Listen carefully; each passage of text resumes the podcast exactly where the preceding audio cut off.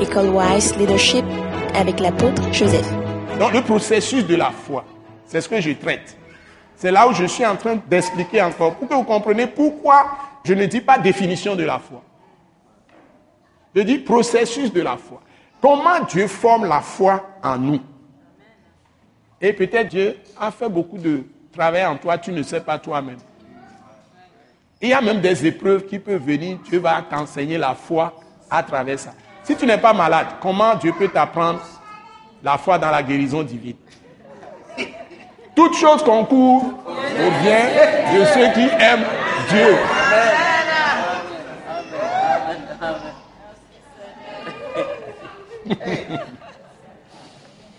Bon. Donc, j'ai bien expliqué le processus de formation de la foi de Dieu ou foi Christ. Pourquoi je dis foi de Dieu, je l'ai expliqué. Pourquoi je dis foi de Christ, je l'ai aussi expliqué. Maintenant, on va prendre le test, le premier test que j'ai pris dans tout ça.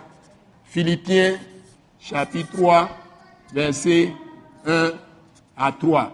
Donc, avec ce test, avec ces trois versets, je vais maintenant prendre la patience de vous montrer comment Dieu forme notre foi ici. Donc, David dit au reste, mes frères, c'est comme il fait une conclusion. Réjouissez-vous dans le Seigneur. Donc, le Seigneur Jésus-Christ. Je vous l'ai montré tout ce qu'il a fait, je l'ai rappelé. Nous devons nous réjouir à tout moment. Je ne me lasse pas ou je ne me lasse point de vous écrire les mêmes choses. Donc, réjouissez-vous, réjouissez-vous. Il a dit ailleurs aussi, dans d'autres écrits. Il dit, et pour vous, cela est salutaire. Vous voyez, c'est là où je vais attirer votre attention. Donc, le premier point ici, tout ce que les apôtres ont écrit, les écrits des apôtres, sont les fondements de la foi.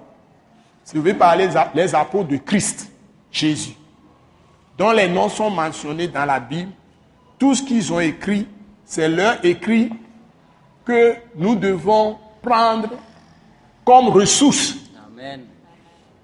pour que Dieu procède à former la vraie foi en nous.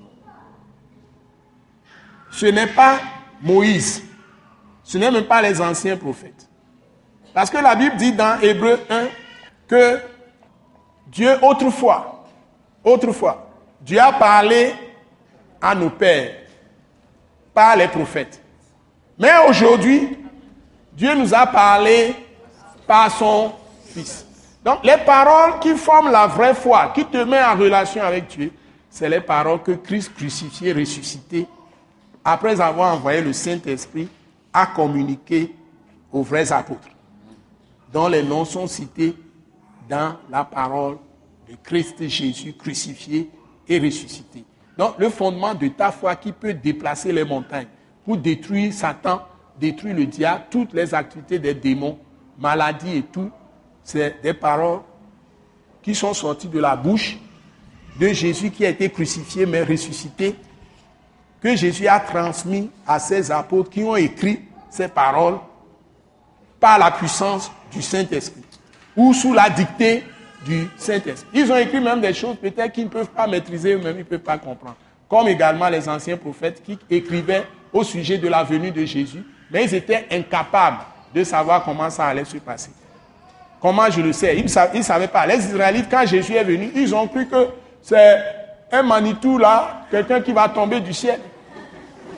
Comment Dieu peut-il se faire naître comme un homme ordinaire? Pourtant, les prophètes ont dit ça, mais ils recevaient les paroles des prophètes dans la chair. C'est encore par l'Esprit de Dieu, quand Jésus est venu maintenant et qu'il a envoyé le Saint-Esprit, il a averti les apôtres. Vous restez à Jérusalem jusque je vous envoie ce que le Père a promis. Donc, première vérité hein, divine, on appelle ça vérité divine, c'est-à-dire la première loi de Dieu. Tout ça, c'est la loi de Dieu. C'est-à-dire que tu ne peux jamais avoir la vraie foi hors des paroles que Jésus crucifié, ressuscité, le Seigneur Jésus-Christ crucifié, ressuscité, a donné à ses apôtres qu'il a établi lui-même, ou qu'il a appelé après sa résurrection, son ascension, parce qu'il a appelé Paul après. C'est ceux-là qui ont écrit donc, c'est dans ces paroles seulement que tu dois te limiter. Tu ne vas pas ajouter les paroles des cultures d'où tu es sorti, de ton pays ou de ta nation, de tes pères, des ancêtres, tout ça. Il n'y a pas une religion qui sauve en dehors de la foi de Christ. Entendons-nous bien.